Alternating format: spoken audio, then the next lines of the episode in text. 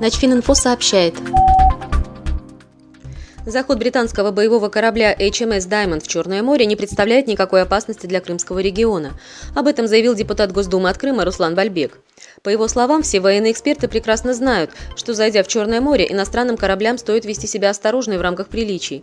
Они могут сколько угодно поддерживать украинскую демократию. Самое главное, чтобы не перегнули палку и не забыли, что Британия уже не царица морей. Конец цитаты.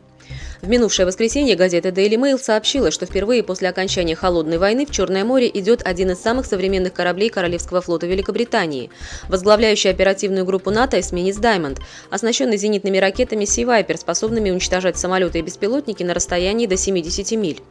На борту эсминца находится около 60 командос из состава морской пехоты и специальной лодочной службы. Издание полагает, что «Даймонд» поможет защитить 650 британских солдат, которые принимают участие в тайных учениях на Украине, и называет это решение британского премьер-министра Терезы Мэй эффектной демонстрацией силы. Прибытие эсминца в Черное море должно совпасть с размещением британских солдат в странах Восточной Европы. НачФин.Инфо – информационный портал для военнослужащих.